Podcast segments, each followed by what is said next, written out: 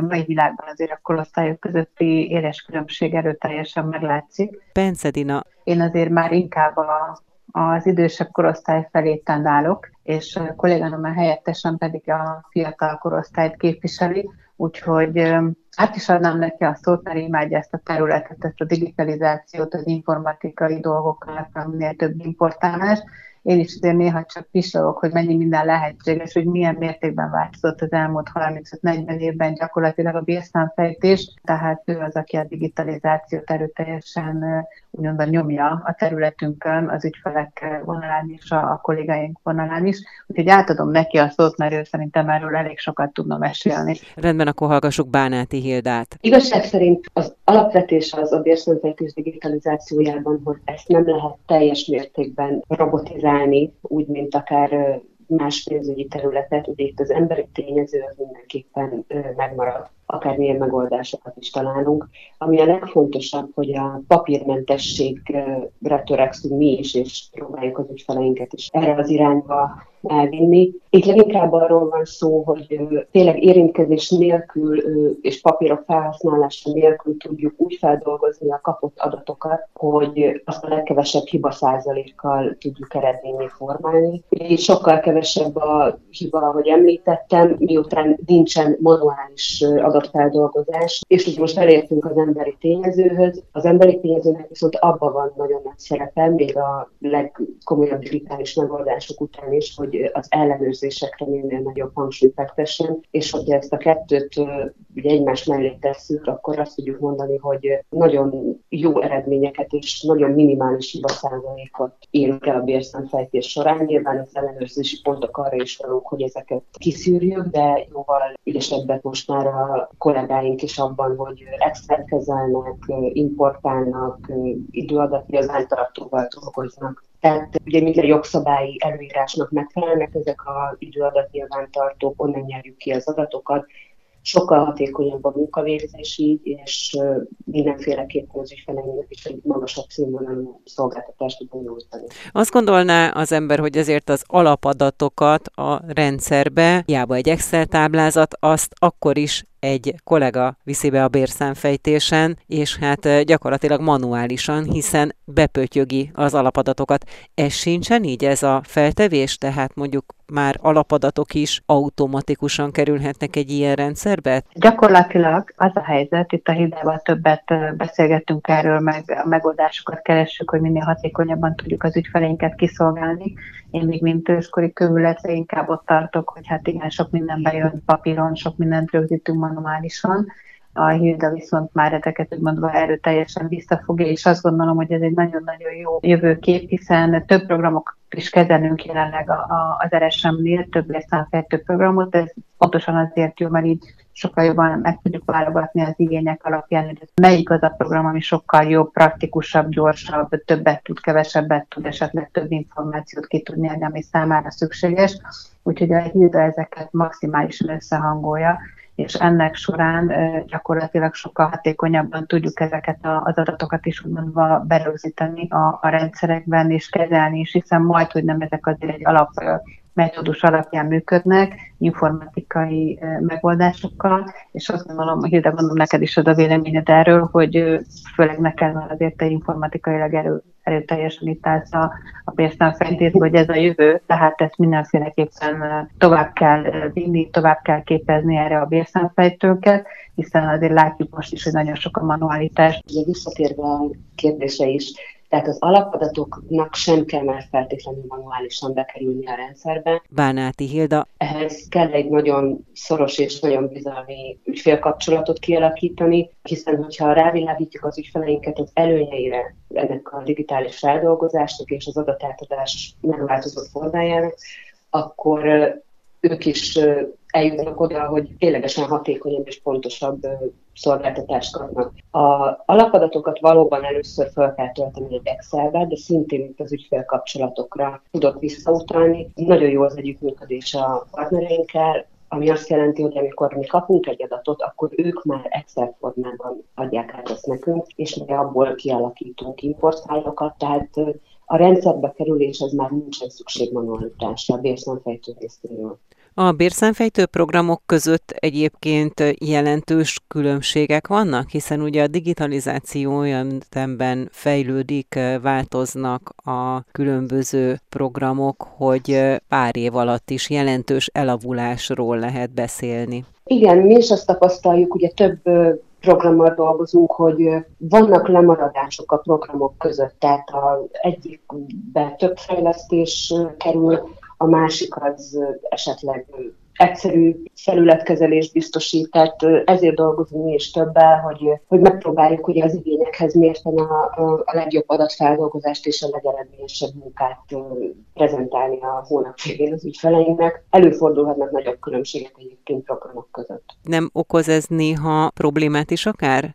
Vagy akár a különböző rendszerek összehangolása nem igényel plusz erőfeszítést? Alapvetően azt kell mondanom, hogy nem igényel nagyobb erőfeszítést, hiszen az időadat nyilvántartók, amiket használnak leginkább a magyar piacon, azok kommunikálnak a nagyobb bérszámfejtési szoftverekkel. Ezen túlmenően bármelyik szoftverben, amit mi használunk, kinyerhető olyan formátumban az output, hogy mi abból inputot tudjunk csinálni. Plusz ugye a kollégáknak a folyamatos fejlesztése és tréningelése eléri azt a kívánt célt, hogy minél hatékonyabban és minél több ügyfelet kiszolgálva tudjuk elvégezni a havi bérszámfejtési feladatokat. Pencz Edina. A humán oldalról egyébként azért érdekes, mert az tény, hogy mindig az egyszerűbb utat választja mindenki.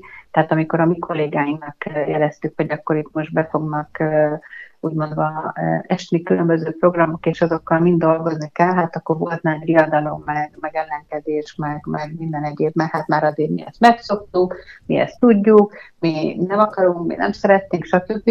És mikor is szép lassan sikerült rávilágítani azt az információt, hogy ezzel ti is többet vagytok, hogy megtanultok még programokat, illetve azoknak a kezelését, megismeritek, melyik az előnyösebb, melyik a jobbik, melyikkel dolgoztok szívesebben, vagy melyik tud többet, mint egyébként a másik.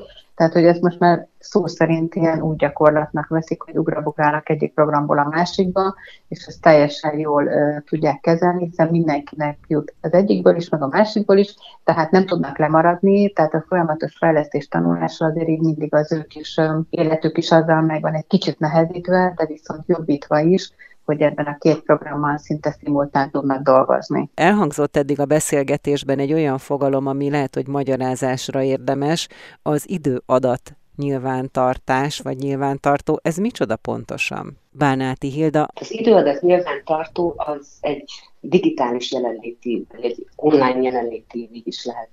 Ezek szoftver alapú időadat nyilvántartók, de ennek a nagy előnye az, hogy egyrésztről több autorizációs szintet is bele lehet építeni, tehát szabadságengedélyezéstől elkezdve távollétrögzítés, mindent is támogat, valamint a nagyobbakban, és főleg azokkal, akikkel mi is dolgozunk, be van építve jogszabályfigyelő, jogkövető rendszer, ami rögtön figyelmezteti a felhasználót, tehát a ügyfeleinknek a ügyintézőit, hogyha esetleg nem olyan adat kerül ebbe az időadat nyilvántartóba, ami teljes mértékben megfelelne a jogszabályi előírásoknak.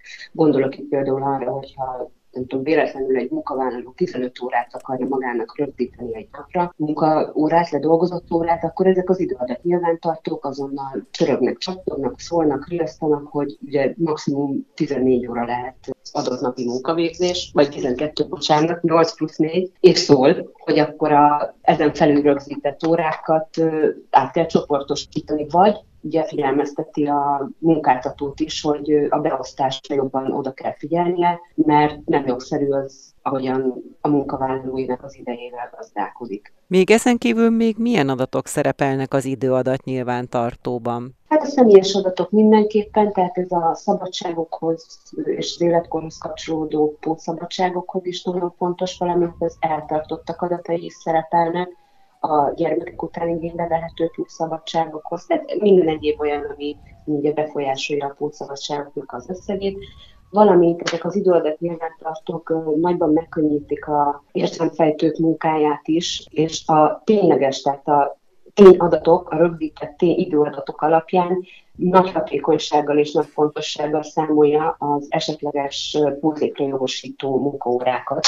Tehát nem kell kézzel számolgatni, hogy elérte jogszabályi előírásoknak megfelelő munkakezdés kezdete, vége, közti 4 óra, stb. Tehát a műszakpótlékok, éjszakai pótlék, vasárnapi pótlék, a túlórának a pótlékai, munkaidőkeretes foglalkoztatás, ezek különösen fontosak. Maradéktalanul betartják a munkakönyvének az előírásait és alkalmazzák is. Ezt már minden cégnél használják, vagy pedig azért van valamilyen cégméret, ami fölött ezt megéri használni, illetve ami alatt egyáltalán nincsen szükség rá, nem indokolt a használata, vagy például törvényi előírás nem kapcsolódik hozzá? Pencz Edina. Hát én mindenképpen azt mondanám, hogy én 2 főnél is használnám, de ez az én véleményem. Alapvetően mindenhol megkönnyítheti az életet. Vannak egyszerűbb felépítésű adatnyilvántartók, vannak, amik már, ahogy mondtam, több autorizációt szinttel is rendelkeznek. Ez a cégnek a sajátosságait figyelembe véve lehet kiválasztani a piacról a különböző tudású nyilvántartó rendszereket. Én azt gondolnám, hogy az lenne az ideális állapot, hogyha mindenki ilyet használna. Hát még van hova fejlődünk, de azt gondolom, hogy jó úton haladunk. De törvényi kötelezettség van valamilyen létszámra vonatkozóan? Nincs semmilyen kötelezettség erre nézvés, csak praktikum. Tehát ha egy kicsit visszagondolunk a gyakorlatba, mindig nyűg a munkáltatóknak a jelenlétének a vezetése, ha egy kicsit is valaki visszagondol a munkahelyére, akkor itt a nagy lepedő, ott a papír, akkor bejöttem reggel, akkor elmentem délután, jaj, elfelejtettem, jaj, nem írtam be, jaj, most mi lesz? És ez mindig is, a mai napig is egy kicsit ilyen nyűgnek tekinti a munkáltató, és ezzel, mikor így szembesül, hogy ezt ennyire egyszerűen is meg lehetne csinálni, akkor gyakorlatilag rájön, hogy a saját életét könnyebbíti meg ezzel. A nagy cégeknél pedig értelemszerűen mérhetetlen módon nem lehet egy 1000 fős céget papír alapon beosztásokkal megoldani, hiszen már különböző blokkoló rendszerek kellenek, kijött, bejött, tehát ezt mind ilyen szinten rögzíteni és figyelni kell. Tehát egy idő után szinte elvárás, hogy egy ilyen rendszerben építse fel a munkáltató a munkavégzéshez kapcsolódó időnyilvántartókat, beosztásokat, és amikor ezeket így felépíti, értelemszerűen megvannak hozzá a jogharmonizáció, és innentől kezdve a bérszámfejtés szinte sokkal egyszerűbb és lekövethetőbbé válik, hiszen ezeket az anyagokat, információkat importálás formájában ki lehet nyerni. Figyeld arra azt, hogy az MT-gárások be vannak tartva gyakorlatilag a beosztások során, és akkor ez alapján sokkal könnyebb, mint egy jelenlétvidet végignézni egy hónapra, hogy akkor az helyes vagy nem helyes, hiszen az emberi tényezőkben simán átcsúszhat az ember egy olyan helytelen munkaidőbeosztásnál, ami esetleg az MT-vel ellentétes. Tehát ez előbb-utóbb én azt gondolom, hogy egy komoly elvárás egy nagy cégnél, akár kis cégnél is, hiszen így tudja legjobban kontrollálni a időnyilvántartásokat és azoknak a jogszabályi betartásait. Azon túlmenően ugye, hogy a munkaügyi nyilvántartásokat így számon tartják, kontrollálják, még milyen kifizetések esetében lehet fontos a digitalizáció, a különböző digitális megoldása bérszámfejtésben? Ugye azért más juttatásai is vannak egy munkavállalónak attól függően, hogy hogyan változik az élethelyzete, kaphat akár táppénzt, vagy gyest, gyedet. Mire kell, milyen megoldásokra lehet ez még használható? Ugye a táppénz, a gyedés, a gyes, az még mindig papír alapon működik, de az egyéb juttatásokról, amire most rákérdeztél, ugye mi próbáljuk arrafelé irányítani és azt kérni az ügyfeleinktől, hogy Excelben, tehát Excel alapon szolgáltassanak nekünk adatot, ugyanis azt, ugye is említette a kollégáink, mind a 2 fő programot, amit használunk, ugye a többi kisebb program mellett, nagyon rutinszerűen használják, és ugye Excel nagyon könnyű átalakítani egy olyan importálható formátumban, amiket ugye be lehet mindenfajta manualitás nélkül, tehát kézzel belenyúlás nélkül be lehet olvasni ezekbe a szoftverekbe, és ugye csak azok az adatok fognak bekerülni, amiket mi kaptunk, tehát mi nem változtatunk semmit az ügyfél általi adatszolgáltatáson, egyébként ez bármi lehet, tehát lehet jutalom, bónusz, nagyobb cégek vannak kollektív szerződésért, vannak plusz juttatások, a kafetéria elemeket is ugyanúgy importáljuk, tehát a számfejtés alapját képező adómentes, kedvezményes adózású, valamint a bérként adózó juttatásokat is gyönyörűen manualitás nélkül fel lehet dolgozni. Kifizetőhelyek meg tudnak felelni ezeknek az elvárásoknak? Pencz Edina. Kifizetőhelyek esetében Természetesen ők is meg tudnak ennek felelni, mert nagyon sokan információt sikerül beszerezni tőlük, hiszen a munkaidő nyilvántartón keresztül a táppénz kifizetőhelyi elszámolásokat is segítik ezek a rendszerek, de alapvetően ott még azért a manuálizás az erősebb, viszont már nagyon sok program működik úgy, hogy a kifizetőhelyi feladatokat is gyakorlatilag állásra, és az adatszolgáltatásokat úgymond egy gombnyomással ki tudjuk venni a programokból. Az adott havi, mint régen, ahogy ki kellett tölteni papír, kéz, posta, stb. Akkor most már azért az elektronikus megoldások erőteljesen támogatva vannak a programokban is. Kellene a cégek részéről extra anyagi beruházás egy-egy ilyen program megvásárlásába? Természetesen egy új szoftvervásárlás, egy új programvásárlás az mindig igényel anyagi ráfordítást, de azt kell tudniuk felismerni a cégeknek, és segítünk nekik, hogy mennyivel hatékonyabb lesz az ő munkavégzésük. Tehát a saját életüket is megkönnyítik ezzel, hiszen csak gondoljunk bele, hogy volt ez az 1000 fős példa, össze-vissza beosztásokban, munkaidőkeretben dolgozó munkavállalóknál, ott bizony, hogyha úgy szeretnének adatot szolgáltatni nekünk, ahogy mi kérjük, akkor azon lehet, hogy egy hétig 3 adminisztrátor dolgozik, hogy összerakjon egy táblázatot abból, így viszont 2 gombnyomás, tehát 3 ember egy heti munkáját kvázi meg lehet vele spórolni, ami számszerűsítve én azt gondolom, hogy talán még középtávon, de rövid távon is jobban megírja a cégeknek ezeket alkalmazni. Visszatérve még egy kicsikét a kifizetőhelyekre azért, és arra, hogy ugye a digitalizációban nagyon gyors változások voltak az utóbbi években, ők mennyire tudnak megfelelni az elvárásoknak? Pencz Edina. Igazság szerint a kifizetőhelyi kérdés az egy speciális dolog, mint tudjuk előírja a törvény, hogy gyakorlatilag a 100 főt meghaladó, tartósan meghaladó munkáltatók esetében kifizetőhelyet kell létesíteni.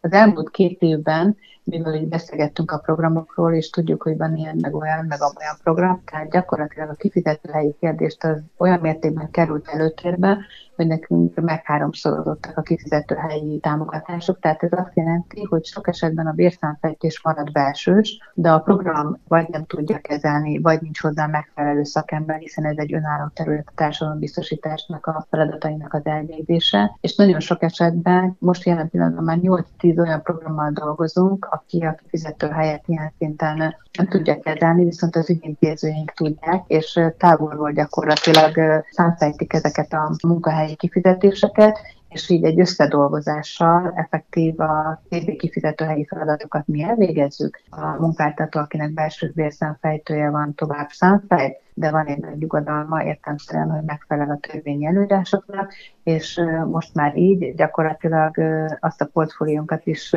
szélesítettük, hogy a kifizetőhelyi feladatokat, csak azokat látjuk el. Gyakorlatilag egy új portfóliót nyitottunk, csak a kifizetőhelyi feladatoknak az ellátása a különböző programok esetén, és ennek a 3-4-szerese gyakorlatilag ilyen pillanatban a régihez képest az ügyfeleink száma, és így önállóan tudjuk kezelni a kifizetőhelyi feladatokat törvényi előírásoknak megfelelően.